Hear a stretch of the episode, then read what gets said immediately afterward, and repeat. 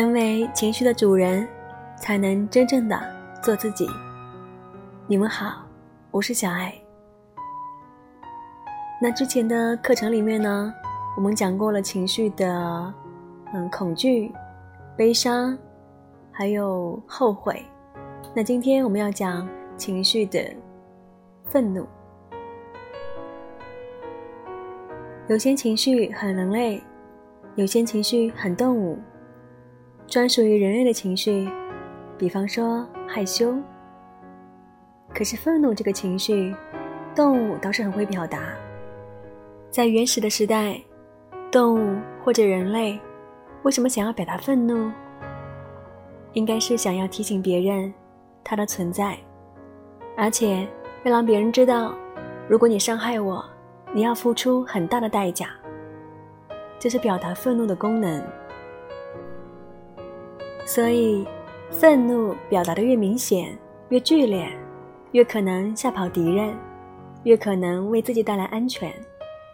所以，当我们说一个人怒火冲天的时候，其实可能是表示这个人在远古时代生存能力比较强。可是，我们现在已经不是活在蛮荒的原始时代了，我们有各种不同的方式来展现自己的存在感。我们是不是依然需要愤怒呢？在情商课中说过，各种负面的情绪。其实里面都有正面的意义，所以愤怒，如果不是为了强调自己的存在感，它是不是依然有其积极的正面意义呢？我读过一篇访问，这个访问里面受访的是十六个好莱坞顶级的大导演，其中有一个问题，就问这些大导演，是不是曾经生气到在片场大摔东西？愤而走出片场呢？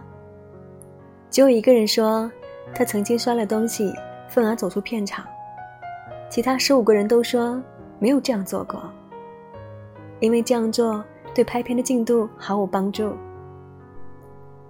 我看了这个回答，有点好奇，这些导演有没有在美化自己呢？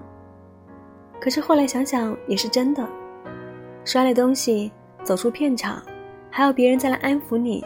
再把你请回片场，这无非就是生气了，没有台阶可以下，最后还是要劳动别人搭一个台阶，让你顺着走下来，而且最终导演还是要回到片场继续工作。刚才发的脾气只会带来一阵尴尬而已。导演已经确立了是片场的灵魂人物，没有人不知道他的地位，没有人敢忽视他的存在感。狗才需要用表达愤怒来强调自己的存在，也就是说，在我们不同的人生阶段，愤怒能够发挥的力量不同，我们需要愤怒的程度也不同。以色列有一位学者，他曾经提出过一个观点，他说，愤怒相当于一种筹码，让我们在双方对峙的谈判当中能够被郑重的对待而取得优势。这就牵扯到我们今天情商课想要提醒的一个重点，就是，如果你希望愤怒能够成为你的筹码，为你带来优势，那表示你在携带愤怒的同时，必须是理性的，而不是发狂的。如果我们到了怒火冲天的程度，失去了理性，就像愤怒的怒子所写的，怒上面是一个奴役的奴，底下是个心，怒气使我们的心被奴役了。怒气占据了我们的全部，根本没有留下理性思考的空间。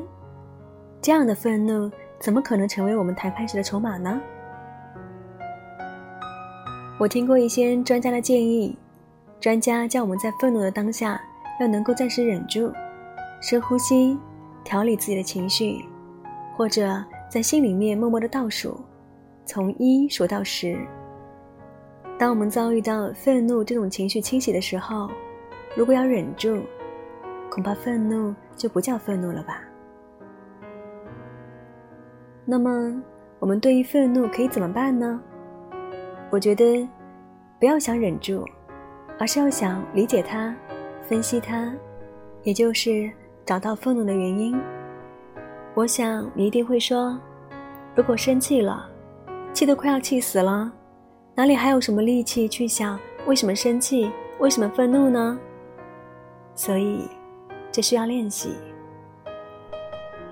在看《三国演义》的故事的时候呢，张飞或者是吕布常常发脾气，可是诸葛亮有发过脾气吗？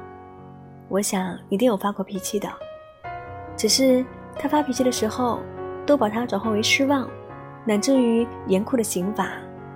他对于某一些旗下的将军不听他的建议而犯了重大失误的时候，他会依照军法把对方推出去斩了。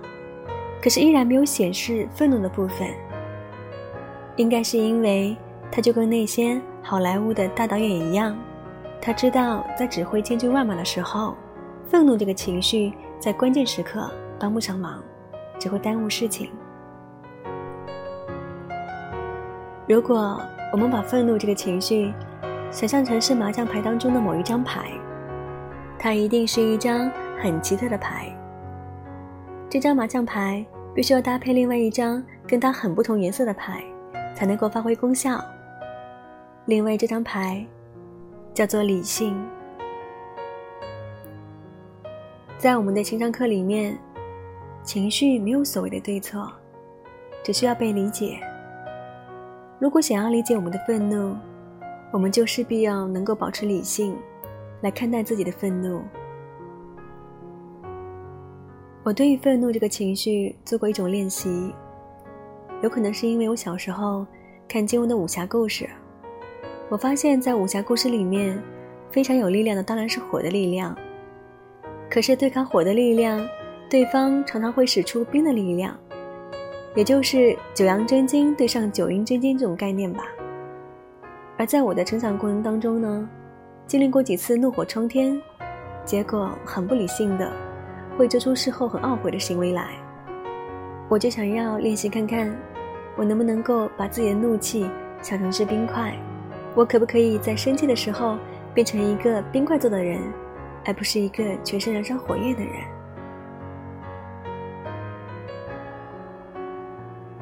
我不知道自己这个练习，专家听了以后能不能够认同。可是起码我相信，当我感觉到愤怒的时候，被冷包围着，比起被火包围要好很多。今天这堂情商课，我们要对付的就是自己的愤怒。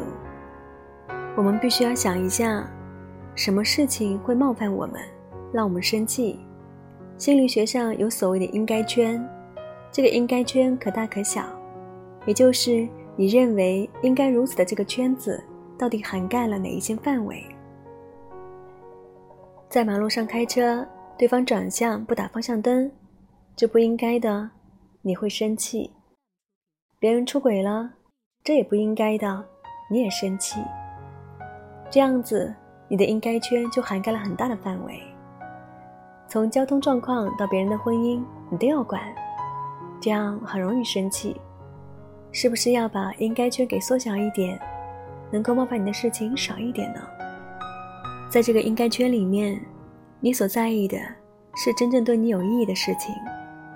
我们愿意用愤怒来保护这些原则，而剩下的事情，我们让它在应该圈的周围的灰色地带里面，不要那么容易被冒犯，不要那么浪费我们的愤怒。